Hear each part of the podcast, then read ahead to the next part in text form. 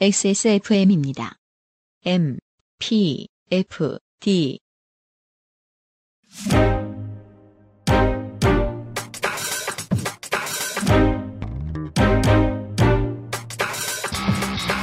이현파입니다. Amplified 팟캐스트 이번 주는 두아 리파, 윤하, 케이트 부시. 덕질을 하다 보면 만나게 되는 명곡들의 차트 역주행 사연을 찾아봅니다. 볼트 시간은 올해로 지천명의 나이를 맞은 힙합. 한 명의 lyricist를 고르라면 가장 높은 확률로 만나게 되는 나스의 이야기입니다. 23년 8월 넷째 주 앰플리파이드 팟캐스트 호스트 유승균 PD 나와주세요.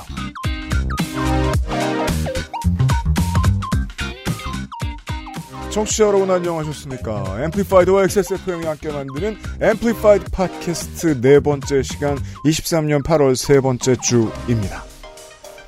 서머소닉 출장을 마치고 좀 전에 대한민국 영토로 돌아온 이연파 크리에이터 재밌었나요? 너무 재밌었습니다. 목이 쉬었어요. 예. 그렇게까지 그 처음 뵀을 때부터 나쁜 인상은 아니었는데 꾀죄죄해져서 돌아오셨습니다. 약간 무장공비에 가까운 느낌으로 좀 변모해 가고 있는데 젊은 양반들은 모르는 단어죠. 조금 알 수도 있어요. 근데 3시간 전에 입국을 해서 맞습니다. 굉장히 보기 좋지 않은 외관이 된 점 지난번에 이어서 다시 한번 사과를 드리겠습니다. 어, 이현파 크리에이터를 만날 때도 그렇고 김영대 평론가를 만날 때도 그렇고 아, 야 정말 저 인생은 덕업일치인가 보다. 만약에 이걸로 먹고 살 수 있다면 나는 그거까진 못하는데 아, 이현파 크리에이터는 특히나 열정적으로 일정들을 쫙쫙 챙기고 있어가지고 야 저는 못하는 일이니까 그래요. 제가 왜 이연파 크리에이터와 함께 방송을 하게 되는지 때로 느끼게 됩니다. 저 정도 열정은 저는 가지래도 못 가지기 때문이죠. 체감온도 40도에서 죽어가면서 뉴진스를 보고 예, 그리고 탈진해가지고 쓰러졌다가 맥주 먹고 다시 공연 보러 왔습니다. 음, 잼버리보다 나았군요. 어, 이게 약간 재팬 잼버리 아닌가라는 생각이 순간 들었는데 또 실내 공연장으로 들어가니까 에어컨을 계속 틀어주더라고요. 아, 네. 그래서 행복했습니다. 뭐 정치나 기업이 책임지지 않는 걸로 하면 일본이 원조기 때문에 한국보다. 어, 근데 저는 만족스럽긴 했습니다. 그래도. 예. 첫 곡은 한국 음악입니다. 보수동 쿨러의 베티로 이번 주 방송 시작하죠.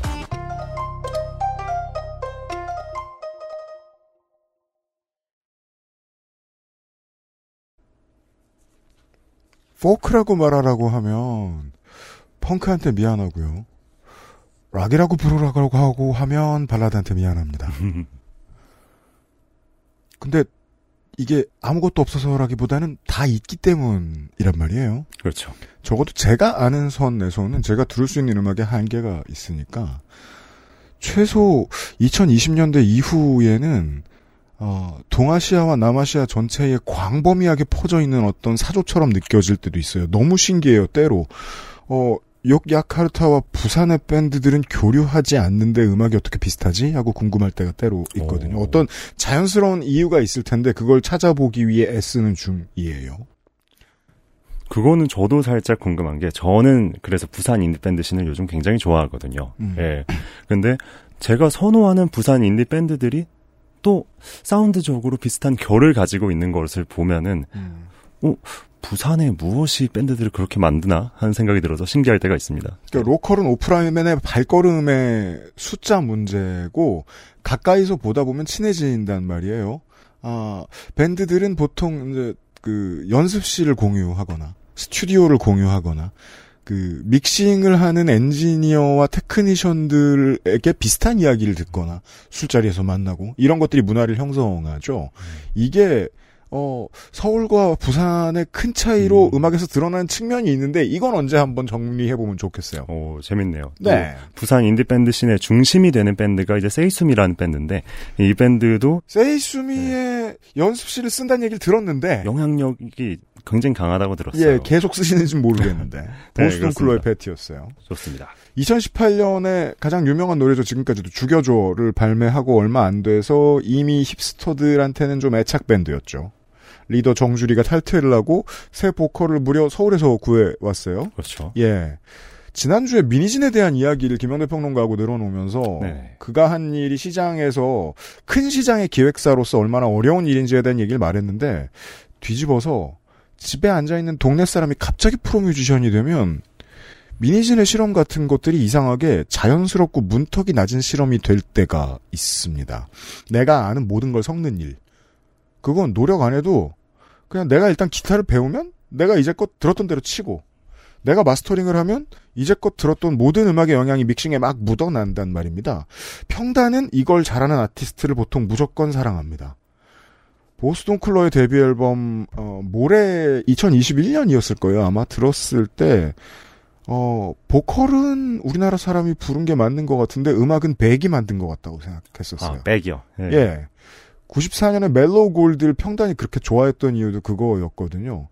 그 미국사에서 되게 어, 미국 오리지널이라고 볼 수 있는 장르들이 하나의 음반에 모두 키치처럼 들어가 있었는데 그게 완성도가 높았기 때문에 심지어 랩도 있고. 예. 예.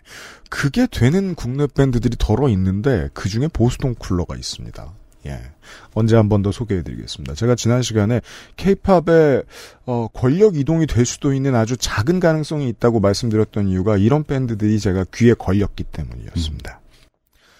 보스톤 쿨러의 베티가 23년 8월 세 번째 주 앰플리파이드 팟캐스트의 첫 곡이었습니다.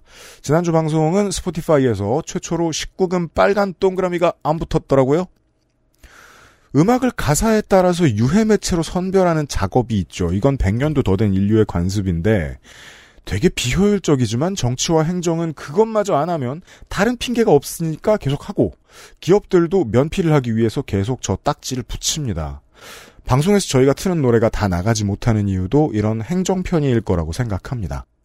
만약에 노래가 안 나왔는데 제가 1에서 3초 만에 다시 나타났으면 여러분은 아이튠즈나 구글 팟캐스트, 팟빵 혹은 유튜브를 이용하고 계신 거고요. 스포티파이 유료 세션 혹은 광고 세션을 제외한 모든 온라인 모바일 플랫폼은 원칙적으로 타인의 노래와 뮤직비디오를 쓸 수 없습니다. 아이튠즈와 팟빵은 현재까지 해결이 불가능하고요. 유튜브도 어려운 편입니다. 비수익화인 앰플리파이드 유튜브 채널 슈퍼챗 쏘셔도 저희는 못 받습니다. 음악을 듣고 음악 이야기를 하는 이 방송은 앰플리파이드 팟캐스트입니다. 이현파 크리에이터가 뽑은 이번 주의 차트부터 확인하겠습니다.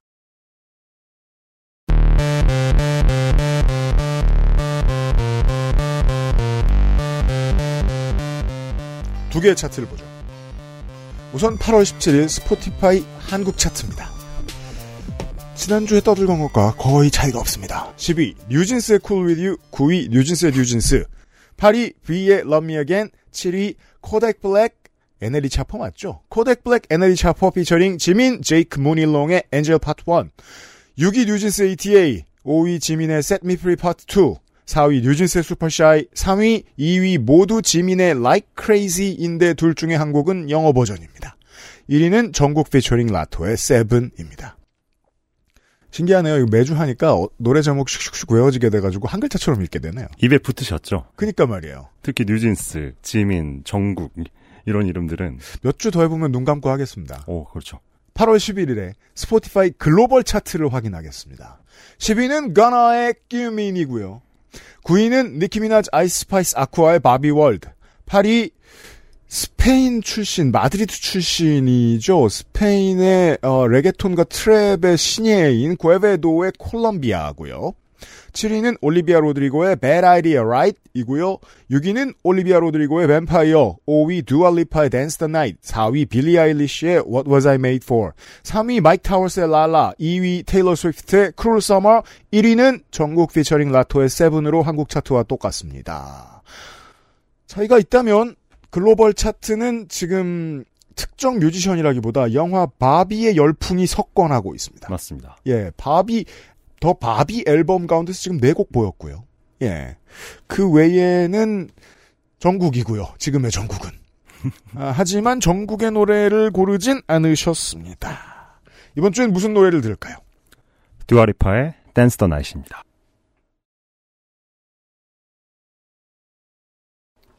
이번 주 스포티파이 글로벌 차트 5위의 듀얼 리파의 Dance the Night였습니다. 왜 이 노래죠? 어, 사실 이 노래만 놓고 보면은 새롭지는 않아요.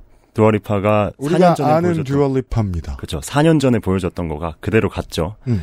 예, 그런데도 이 2010년대 후반을 지나 코로나를 지나면서 불타올랐던 디스코 리바이벌이 그때만큼은 아니지만 그래도 여전히 영향력이 있는 것 같다는 느낌이 들어서 좀 선곡을 하게 되었어요. 예.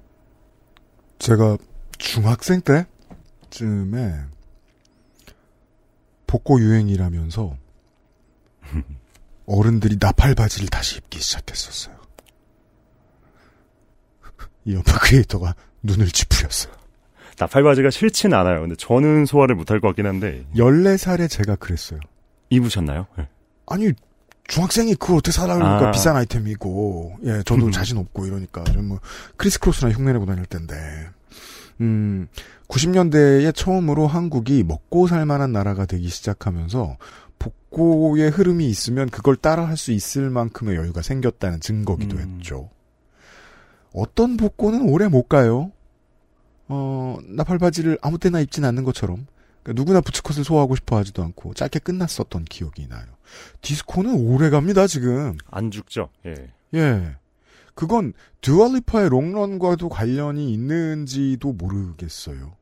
언제나 댄스 장르를 대표하는 여왕님이 있는데 팝에는 어, 이 사람은 두 가지 정도의 의미를 갖죠. 어, 20년대식 핑크 같다고 저는 해석했어요. 어, 어떤 점에서 핑크가 떠오르셨을까요? 그러니까 소년들 소녀들의 뭐랄까요?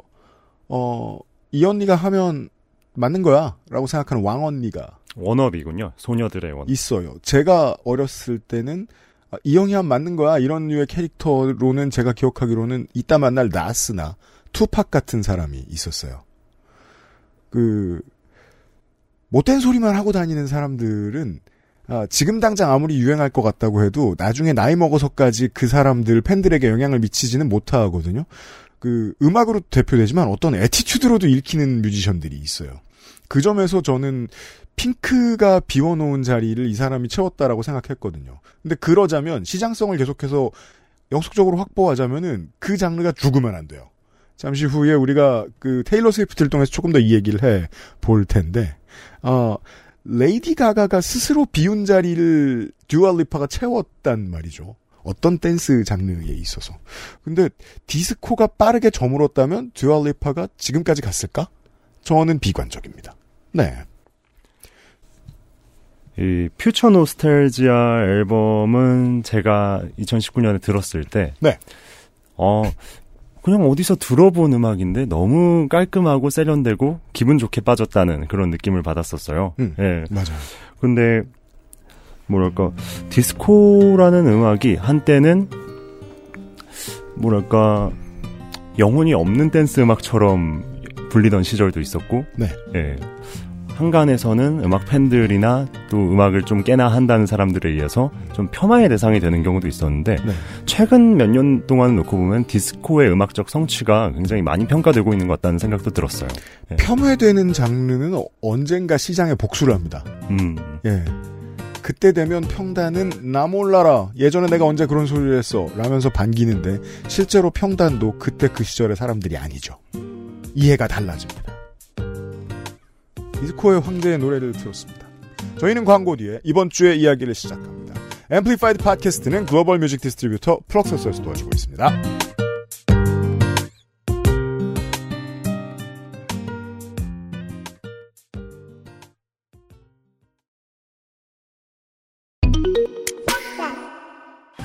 오빠들 이번 신곡 대박이지? 외국에서도 대박 나겠지. 당연하지. 플럭서스랑 같이 하잖아. 플럭서스? K-팝의 해외 진출은 플럭서스가 함께합니다. 애플 뮤직, 스포티파이, 유튜브, 글로벌 스트리밍 서비스로 전 세계 실시간 음원 배급, 프로모션까지 함께하는 플럭서스. K-팝이 세계를 만나는 길. 그 곁에 플럭서스가 있습니다. K-팝 넘버원 서포터, 플럭서스.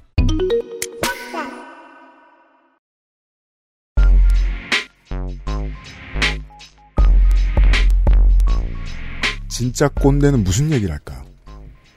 라떼는 군대 얘기를 합니다. 저도 사실 요즘 좀 하고 있어요.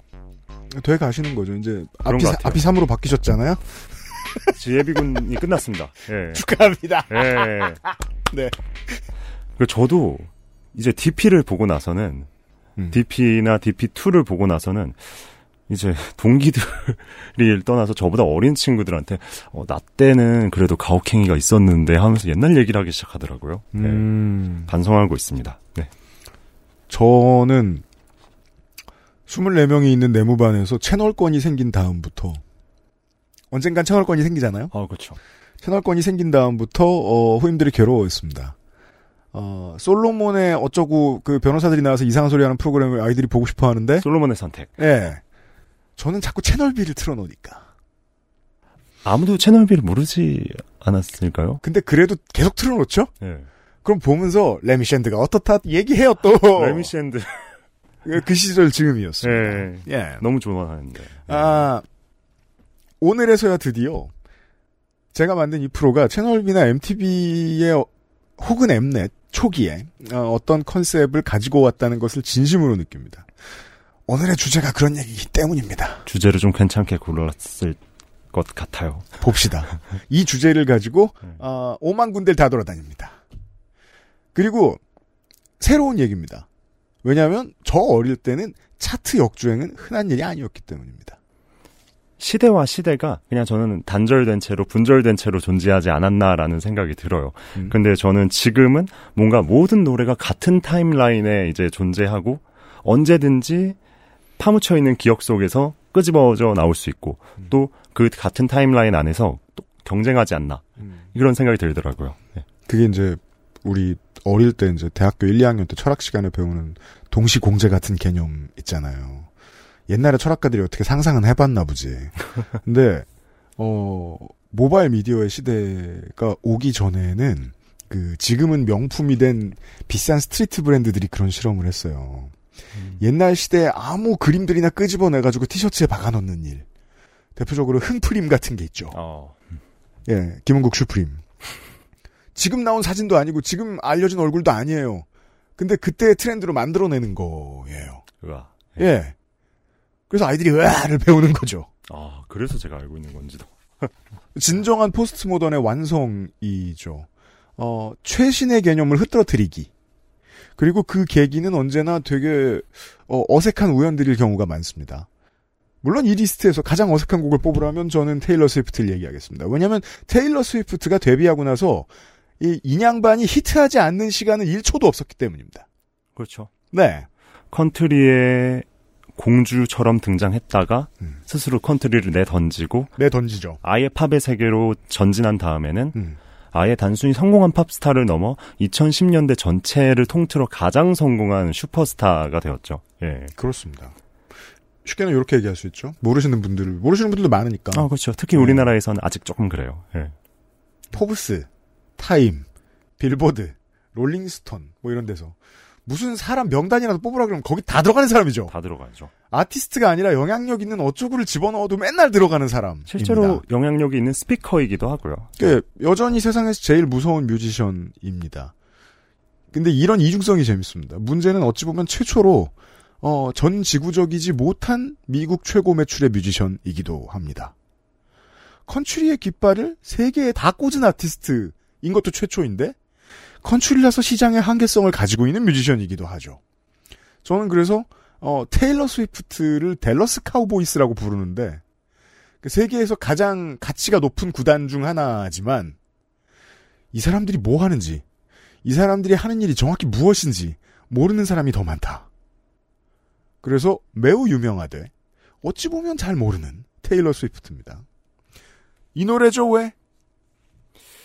어, 우선은 가장 최근의 노래 중에서 역주행이라는 말에 가장 잘 어울리는 곡 같아서 우선 선곡을 하게 되었어요. 네, 지금 계속 차트에 오르고 있는 크롤 서머를 골라오셨습니다. 그렇습니다.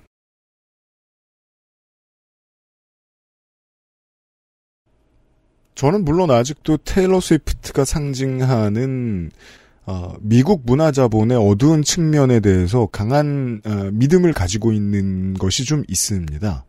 어, 테일러 스위프트로 대변될 수 있는 화려함을 붙들고 꺼져가고 있는 것이 아닌가라는 회의감이 있어요.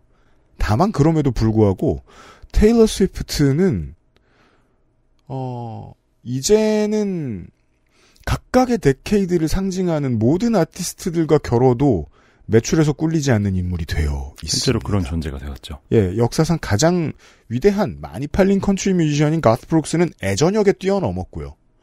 어, 이제는 마이클 잭슨이나 엘튼 존과 비교를 해야 할 수준이 되었습니다. 왜냐면, 이렇게까지 다작을 하고, 그걸 이렇게까지 다 파는 아- 아티스트는 없어요. 그리고 다작을 하면서도 저는 잘 만든다고 생각해요. 예. 예. 아니, 이렇게, 저, 완성도가 높아서 악명 높은 아티스트면, 작품이라도 띄엄띄엄 만들어야 돼요. 이 양반은 그렇지도 않죠. 심지어 자기가 과거에 만든 앨범을 지금의 목소리로 재녹음해서 발표를 하기도 하고요. 그거 우리나라 아티스트 옛날에 많이 하던 건데, 작곡가 비용 비싸다고. 돈도 제일 많으면서, 왜 크롤 서머입니까? 이, 여기 무슨 얘기가 있어요? 어, 이 노래가 우선은 이 노래 이야기하기 전에 앞서서 전 테일러 스위프트가 그 동세대 여성들, 젊은 여성들에게 인기를 끄는 이유는 자, 결국 자기 사랑 이야기를 좀 보편적으로 와닿게 하는 그 작사 솜씨에 있다고 생각해요. 물론 그 과정에서 전 남자친구들을 대놓고 저격하는 일들도 있지만요. 그죠? 근데 이 노래 같은 경우에는 2016년에 테일러 스위프트가 카니 웨스트와의 갈등으로 음. 어, 굉장히 멘탈적으로 힘든 시기를 보내고 있던 시절에 네. 자신에게 찾아온 사랑에 대한 이야기예요. 음. 그러니까 내가 이렇게 많은 트러블들이 있고 나랑 엮이면 힘든 일들이 있을 텐데 내가 사랑을 할 자격이 있을까? 그런 생각을 하고 있을 때 찾아온 남자친구에 대한 음. 이야기입니다. 지금은 헤어졌지만. 음. 근데 그래서 이 곡이 지금은 약간 좀 사랑의 송가처럼 팬들에게 사랑을 받고 있어요. 음. 근데 그것만으로 이 노래가 역주행을 할 수는 없겠죠. 이 테일러 스위프트가 최근에 더 에라스라는 투어를 진행하면서 그렇더군요. 네, 월드 투어의 역사를 새로 쓰고 있는데 이 곡을 팬들이 엄청나게 떼창을 합니다만 음. 특히 I'm drunk in the back of the car 이로 이 가사로 시작되는 브릿지를 음. 미친 듯이 떼창을 합니다. 아, 그래요? 네, 그 떼창 파트가 음. 틱톡과 릴스와 유튜브 등을 음. 타고 퍼지면서 이 노래 뭐야? 나도 같이 따라하고 싶죠, 그러면. 그렇죠. 음. 예. 그래서 인기를 끌게 되었고 최근에는 국내 유튜브에서도 자막과 함께 이 영상들이 좀 돌아다니고 있어요. 음, 그러면 원곡을 찾아보게 됩니다. 어, 그렇죠. 음. 그래서 이 노래가 4년 전에 나온 노래인데 발표 당시에 나온 이 러버 앨범 자체도 굉장히 잘 됐지만 이 곡은 앨범 발매와 동시에 싱글 차트에 진입했다가 2주 만에 아웃되었어요. 음. 예. 그런데 지금은 무려 4년 만에 재진입을 해서 음, 현재 3위까지 올라갔고 예. 4년. 네. 음. 그리고 1위 가능성도 높게 점쳐지고 있는 상황이기도 해요. 그렇습니다. 아까 스포티파이 차트에서도 2위였죠. 그렇습니다. 모든, 거의 모든 차트에서 다시 얼굴을 들이밀고 있는 그렇습니다. 트랙입니다. 이런 맥락을 모르는 사람들은 음. 어, 나 이 노래 아는데? 좋아하는데? 근데 왜 지금 있지? 음. 심지어 테일러 스위프트 최근 앨범에 실린 곡도 아닌데 말이죠. 예. 음, 이게 케이팝만 국한되는 이야기가 아닌 게 팬덤이 가수를 다시 끌어올려주는 때가 많이 있죠. 맞아요. 예. 그럴 가능성이 누군가에게 있다면 세상에서 그 가능성이 가장 높은 아티스트는 당연히 테일러 스위프트. 이미 너무 성공을 했기 때문에. 그렇습니다. 제가 아는 노래들 중에서는 그 50 센트도 그런 노래가 있거든요. 21 Questions라고 예. 음. 어 내가 저 모양 저 꼴이 돼도 나를 계속 사랑해 줄 거냐 이런 노래예요. 그 내가 저 25년 형을 받아서 살고 나와도 뭐, 뭐 돈이 없어지고 뭐 그래서 버거킹에서 알바를 해도 그냥 아이씨 같은 사랑 노래죠. 어, 특징이 있다면 그 사랑 노래의 대상은 그 사랑 노래를 쓰고 얼마 안 됐을 때 다 헤어진다는 겁니다. 어, 오늘은 상관없는 얘기를 많이 하는 날인지도 모르겠습니다. 지난주에 지지난주에 모두 그 어떤 분들이 저한테 물어오십니다. 음, 아티스트들의 좋은 점을 많이 발견해서 이야기를 해주는 방송인데 그 아티스트들이랑 인간적으로 친하기도 하냐 혹은 그럴 수 있을 것 같냐? 제 답은 never ever입니다. 네버 에버요. 예. 큰 성공은 사람을 크게 망가뜨립니다. 예. 어, 그런 사람들은 무릇 태양과 같아서 가까이 있으면 녹아요. 예. 인간적으로 좋아해서 좋은 얘기하는 방송이 아닙니다. 이, 이 방송이. 음악만 얘기합니다. 대표라면 테일러 스위프트 아닐까요? 테일러 스위프트의 Cruel Summer로 들었습니다. 자, 그리고 우리는 여기저기 돌아다닐 거라 그랬죠, 이번 주에? 그 다음은 윤하의 노래인데요. 사건의 지평선을 듣고 오죠. 역대 별밤지기 그렇죠. 옛날 생각이 납니다. 아, 청년들은 모르는 단어. MBC 라디오 별이 빛나는 밤의 진행자를 이르는 말이죠. 지금도 있는 프로그램이죠. 밤 10시에 합니까? 지금도 모르겠네요. 진행자들 중에는 한국 시장이 특별히 사랑한 보컬리스트들이 은근히 있습니다. 리스트만 쭉 보면 조영남, 이문세, 이적, B1A4의 산들, 음. 그리고 윤하가 있죠. 90년대부터요, 한국 시장에 가수들이 활동 기간하고 휴식 기간을 구분하는 관례가 생깁니다. 이건 순전히 태지 보이스 때문이란 말이에요. 네. 그 기획자들이 가수들 노동권을 케어해가지고 그랬을 리가 없잖아요. 서태지가 쉴 때 활동하고 서태지가 활동할 때는 뛰어봐야 예상 수익이 낮아지니까 휴식하기로 하는 관례가 생긴 겁니다. 태지 보이스 2집 발매 때 아니 대체 왜 저래 하면서 같은 시기에 음반을 냈던 인물이 있었는데 그게 3집을 그때 들고 나왔던 현진영이었어요. 저는 현진영 팬이었기 때문에 응원했고 아쉬웠죠. 09년 겨울에 윤하 팬들이 비슷한 반응을 보이는 흥미로운 타이밍이 있었습니다. 3집이 두 장으로 나왔었어요. 네, 맞아요. 예. 두 번째 3집이 발표된 주였나 며칠이 안 지나서 아이유의 신곡 좋은 날이라는 태풍이 시장을 집어삼킵니다. 아주 상징적인 장면이었어요. 시장이 가장 그 당시에 사랑했던 보컬리스트 두 명의 팬들의 반응이 엇갈리는 장면이. 그때는 어 윤하도 그리고 이 프로덕션 팀도 상상하지 못했을 겁니다. 데뷔 20년 만에 인생 최고의 히트작이 나왔는데 그 노래는 인생 최고의 히트작이 아니었다라는 걸 말이죠. 윤하의 사건의 지평선이었어요. 어, 사건의 지평선은 지난해 제가 가장 즐겨 들었던 사랑 노래였고요. 또 네. 사실 저는 93년생이고 유나가 88년생입니다. 이제 네. 저는 제 학창 시절을 어떻게 보면 유나와 함께 해왔고 음. 또 사실 함께 나이 들어가는 가수라는 감각 역시 느껴지고 있어서 음. 애착이 있는 가수이기도 해요. 네. 근데 저희 세대의 유나는 언제나 존재하는 아티스트였습니다. 음, 맞아요. 네, 언제나 싸이월드 배경음악으로서 존재하고 여자친구들이 이야기하는 걸 보면은 유나 언니 너무 좋아. 음. 기다리다 그리고 에픽하이랑 같이 부른 우산 너무 좋아. 음. 유나를 싫어하는 사람 없었어요. 시대 배경이 되는 보컬리스트 중 한 명이었습니다. 그리고 많은 아이돌들이 롤 모델로 삼는 가수이기도 했고요. 음. 그래서 저는 팬의 한 사람으로서 그 사실이 뿌듯했지만 한편으로는 또 이런 생각이 있었습니다. 왜 요즘 노래 안 듣지? 음. 계속 신곡을 발표하고 있었는데 말이죠. 쉬지 않았어요. 많은 가수들이 그렇듯이 음. 사람들은 사실 그 가수의 신곡에는 그렇게 관심이 없는 경우가 많습니다. 예. 어, 맞아요. 예. 그건 잠깐이라도 음악을 해보면 알 수 있어요. 예, 옛날 노래를 불러주길 원하죠. 예. 맞아요. 맞아요. 음. 원힛 원더가 되고 나면, 음. 그래서 이제, 그, 활동을 포기하게 되는 이유가, 음. 그게 자기 자존감을 너무 떨어뜨리기 때문이거든요. 평생 같은 노래를 부르고 다니는 게, 음. 나와 노래가 분리되면서 노래가 나를 가두기 시작해요. 음. 그걸 라이브로 계속 불러야 되잖아요. 근데 그래도 뭐 수익이 어느 정도 보장이 되고 이러면 라스베가스 같은 데서 residency라고 하죠. 투어의 반대. 거기에서 계속 공연하고 같은 거 계속하는. 자주 나오시는 분들이 있죠. 예. 요즘은 스팅 옹도 거기서 residency 하시더라고요. 최근에는 어셔옹과. 어, 어셔도 나오더라고요. 예. 예. 보이즈 투 멘으로 말할 것 같으면 아주 적당하죠. 아주 잘 30년 된 노래 계속 부르시면 되는. End of the Road를 끊임없이 이제 불러 또 주, 주시고 하면은 예. 그게 성격이 강철 같지 않고 여기 자존감이 깎인다. 그럼 그거 못해요. 예. 어, 윤아에게도 그런 고통의 시간이 있지 않았을까라는 생각이 듭니다. 물론 원히트 원더는 결코 아니고 많은 히트곡들이 있지만 네. 그래도 대중이 찾는 노래들은 유나의 음. 커리어 초반부에 집중되어 있었던 것이 사실이에요. 지난 수년간의 노력이 인정받지 못하는 느낌은 힘들어요.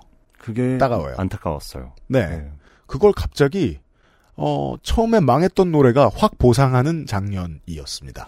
이 팬들은 이게 꿈이야 생시냐를 떠나서 이게 뭔 일이요? 이렇게 생각했어요. 그죠?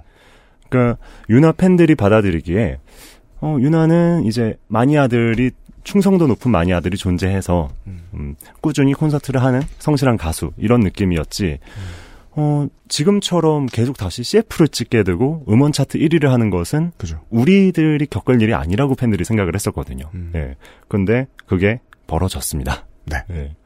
한국과 일본 음악사에서 가장 성공한 제주고시 윤하의 사건의 지평선을 들었고요. 네, 정말 여기저기로 튀네요. 케이트 부시의 Running Up That Hill을 듣고 돌아오겠습니다.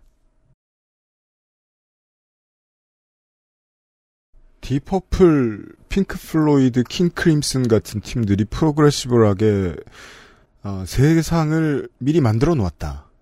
면 이게 70년대로 넘어가서 아, 신디사이저를 많이 붙들고 있으면 그게 이엘로가 되고 가사와 컨셉에 치중하면 피터 가브리엘이 되고 포크를 만나면 캔자스가 되고 여기에 드라마를 갖다 붙이면 퀸이 되고 80년대로 넘어오면 여기에 후배들은 어, 퀸즈라이크가 되어서 glam metal을 만들어내거나 드림 시어터가 되어서 그 뒤에 많은 메탈 장르에 영향을 미치게 됩니다. 그 중간에 케이트 부시가 있고 케이트 부시는 progressive rock이라기보다는 progressive pop이라고 부르는데 이 양반의 문제는 어, 뮤지션들에게 후대 뮤지션들에게 영향을 줘도 너무너무 많이 줬다 라는 겁니다. 범주를 가리지 않고 아티스트들에게 영향을 준 그런 아티스트죠. 그렇습니다. 어, 정말 많은 솔로 특히 여성 아티스트. 특히 좀 어두운 분위기의 팝을 하는 여성 아티스트들 치고는 음. 케이트 부시의 영향을 안 받은 케이스를 찾기가 힘들 것 같아요. 왜냐하면 케이트 부시는 퍼포먼스의 완전체이기 때문에 지금 그냥 궁금하신 뮤직비디오 하나 찾아보시면은 어 여기서 등 돌리면 싸이하구나 하고 알 수 있어요. 여기서 눈에 힘 주는데 음악이 화려해지면 쉐어가 되고 락이 되면 엘라니스 모리셋이 되는 거예요. 심지어 가장 상관없어 보이는 케이트 부시의 영향력을 절대적이었다고 말하는 아티스트 중에 제가 아는 경우에는 아웃캐스트의 빅보이가 있습니다. 어, 이거는 뜻밖이네요. LA 타임즈하고의 인터뷰를 제가 우연히 찾았는데 어릴 때 자기는 듣고서 케이트 부시처럼 되고 싶다고 생각했다는 말을 하는 거예요. 어, 3집의 첫 번째 곡이죠. 케이트 부시의 바부시카가 빅보이의 통화 연결음이었다고 해요. 되게 오랜 시간 동안. 그 얘기를 듣고 2002년에 The Way You Move를 아웃캐스트의 노래를 다시 들어보면 케이트 부시의 바부시카하고 상당히 비슷합니다. 우리는 지금 음악 얘기를 하기 이전에 왜 지금 우리의 리스트에 케이트 부시가 올라있나를 조금 더 얘기를 일단 해보고요.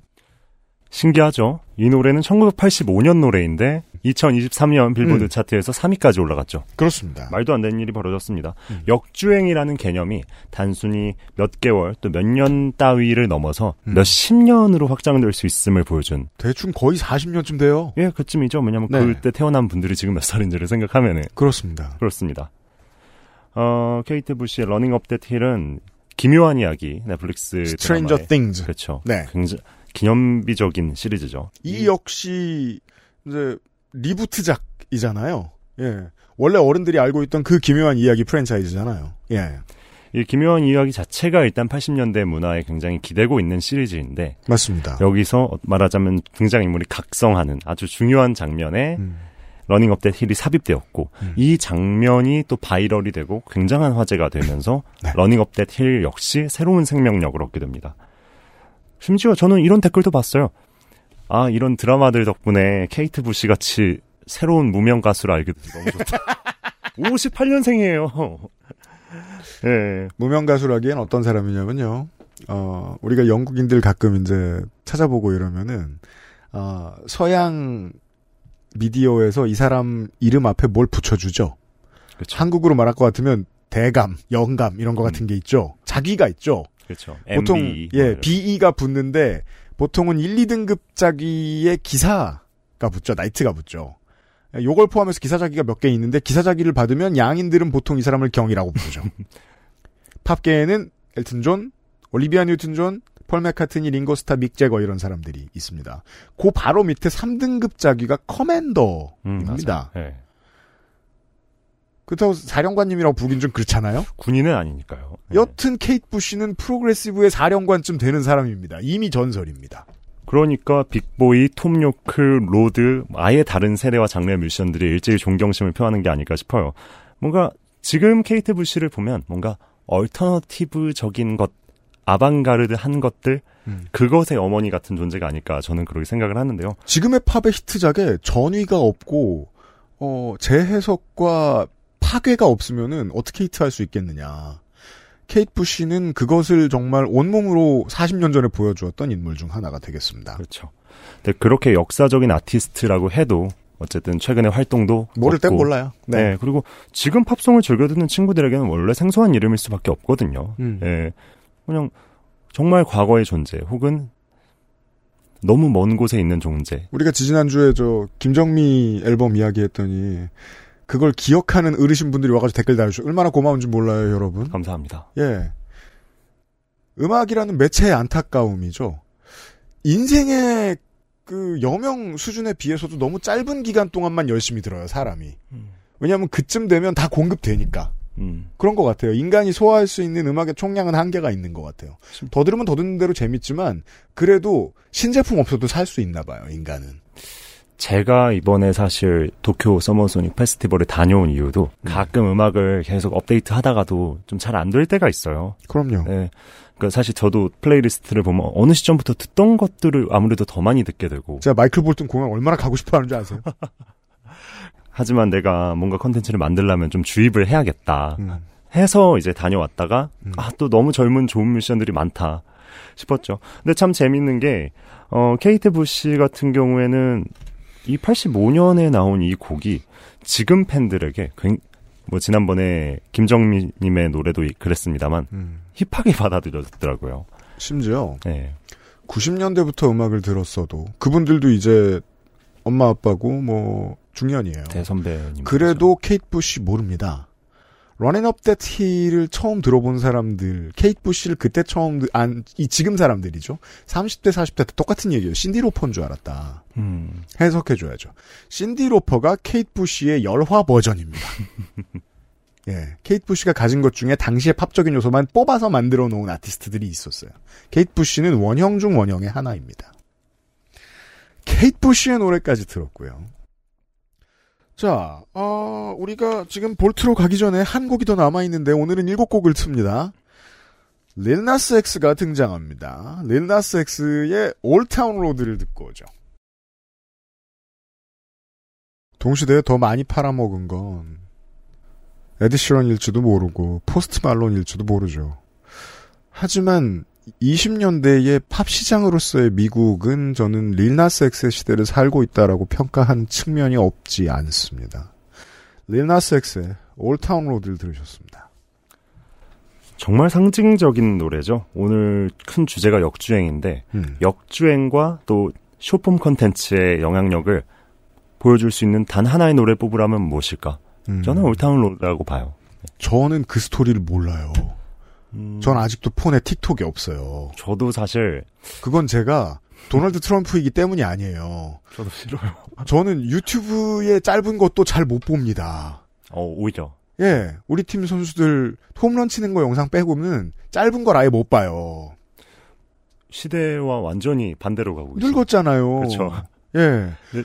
릴나스 엑스가 매체에 맞는 사람이었기 때문에 시장이 선택했다는 걸 저는 사실 느끼진 못해요. 음. 얘기로 들었을 뿐이죠. 매체에 맞으려면 우선 뭐 재밌어야 되는데 음. 저는 그 재미적인 면에서 어쨌든 충족을 했다고 봅니다. 저도 제 핸드폰에 틱톡은 없습니다. 음. 왜 그러냐고 하면은 제가 요즘의 유행을 무시해서가 아니에요. 그냥 취향이 아니에요. 하지만 못 따라가요. 다수의 취향이라는 건 또 받아들여야 할것 같더라고요. 음. 네. 어, 결국 이 30초 남짓의 영상에서 승부를 봐야 하는 틱톡 등의 쇼폼 플랫폼에서 르나섹스는 그 재미적인 요소를 모두 갖추고 있었다고 생각합니다. 그리고 서로 전혀 어울리지 않을 것 같은 요소들을 모두 때려박았죠. 그죠. 카우보이, 래퍼, 음. 게이, 컨트리, trap, 음. 말 타는 남자. 그죠. 이 모든 게 다 뒤죽박죽 섞여 있습니다. 세대도 섞여 있고요. 네, 빌리 레이 사이러스가 음. 등장해서 노래를 하면서 이 세대 얘기 얼마나 재밌느냐. 어르신들한테 어 이정후는 이종범 아들입니다. 저죠. 젊은 세대들한테 어 이종범 코치는 이정후 아버지입니다. 그렇죠. 예. 저한테 빌리 레이 사이러스는 빌리 레이 사이러스입니다. 저한테 마일리 사이러스는 빌리 레이 사이러스 딸입니다.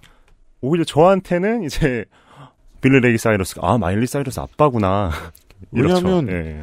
어, 손꼽을 정도로 크게 히트했던 one-hit wonder이기 때문이죠. 빌리 레이 사이러스가. 국민춤이라 그랬습니다. 그 Achy Breaky 댄스라고 불러가지고. 예. 그 사람 딸이 마일리 사이러스라는 거 나중에 알게 된 거죠. 빌리 레이 사이러스가 리믹스에 등장합니다. 이 버전으로 네 초대박을 칠 수 있었죠. 저는 그래서 과정은 모르고 결과만 알아요. 관련돼서 이런 말씀을 드렸잖아요. 아, 컨츄리 가수들이 랩을 자꾸 집어넣으려고 깨작깨작 한동안 했단 말이에요. 그리고 이것을 urban community에서는 싫어했고 소위 urban community에서는 이걸 낮춰 부르는 말이 bro country, hick-hop, hick-hop 이렇게 불렀다고요. 그건 정말 욕처럼 쓰일 때도 있었다고요. 음. 야, 그거 bro country야 너 그런 거 들으면 안 돼. 음. 대표곡 플로리다 조지아 라인 피처링 넬리의 크루즈 리믹스 같은 트랙을 추천해 드릴 수 있습니다. 넬리. 예. 릴나스 X의 이 시도는 완전히 반대였어요. 음. 애틀랜타에서 자라난 흑인 음악 뮤지션으로 자라난 자기를 중심에 두고 컨츄리를 끌어 당겨옵니다. 그러니까 내슈빌을 우리 집으로 내슈빌로 가서 만든 것이 아니라 이 시도는 여지껏 아무도 잘 못했습니다. 비슷한 시도를 20년 전, 30년 전에 선배들도 했어요. Bone Thugs-n-Harmony도 컨츄리 트랙을 만든 게 하나 있었는데 나쁘진 않았거든요. 다만 그건 옛날에 하던 힙합 방식에서 샘플을 그냥 컨츄리를 붙였을 뿐인 경우였던 거예요. 이만큼의 완성도는 릴나스엑스가 처음이었습니다. 네. 뭐랄까, 저는 이 노래를 또 선곡한 이유 중에 하나가, 어, 이런 케이스들은 어쨌든 앞으로도 계속 새롭게 재발견이 될 것 같아요. 음. 어, 틱톡, 제 핸드폰에 없습니다만, 음. 예, 어쨌든 틱톡의 시대죠.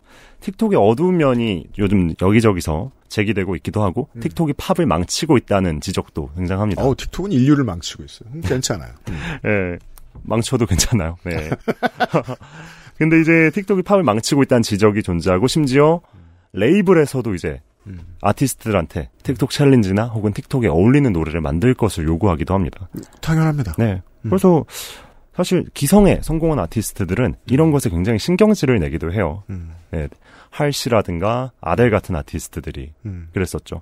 근데 릴나스 엑스 같은 경우에는 틱톡이 내 삶을 바꿨다고 말합니다. 예. 그죠. 예.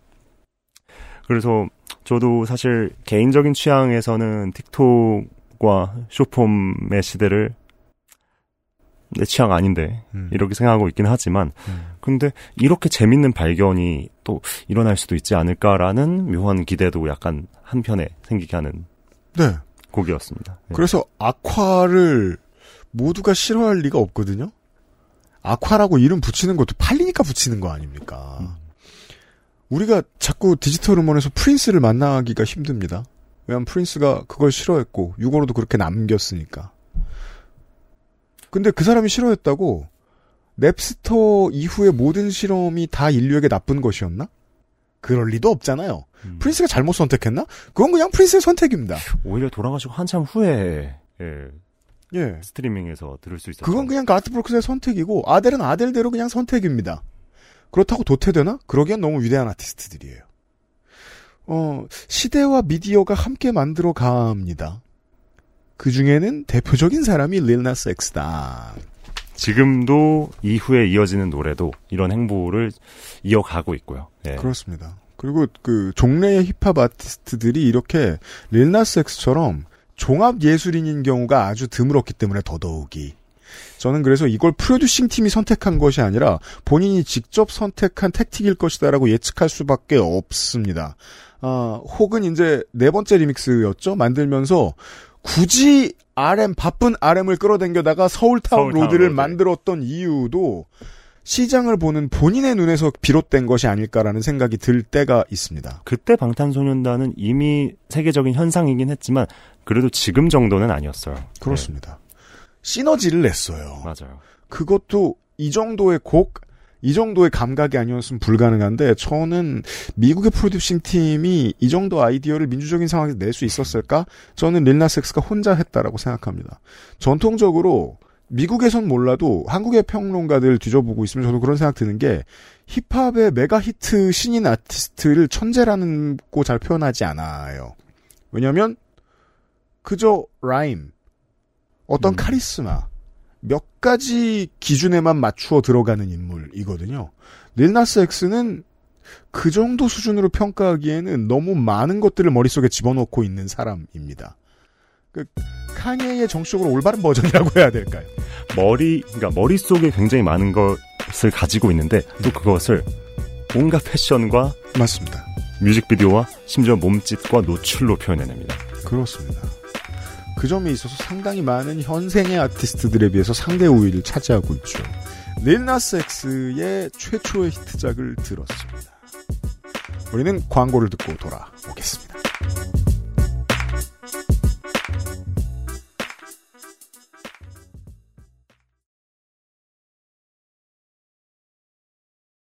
Fluxus Distribution 23년 8월 하반기 Fluxus가 발매하는 신곡입니다.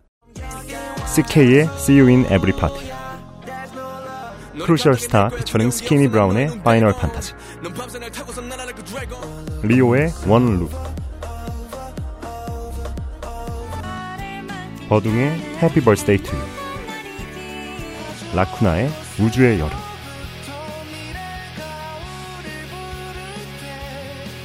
애플 뮤직, 스포티파이, 유튜브, 글로벌 스트리밍 플랫폼에서 만나실 수 있습니다. 케이팝이 세계를 만나는 길. 그 곁엔 언제나 K-팝 넘버원 서포터 Fluxus.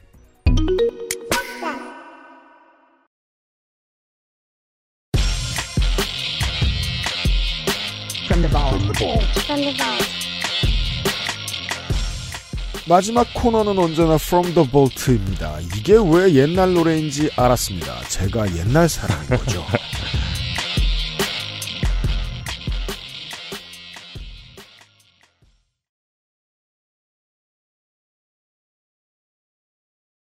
It was written 앨범 가운데서 나스 피처링 로린 힐의 If I Rule the World를 오늘 끝곡으로 들었습니다.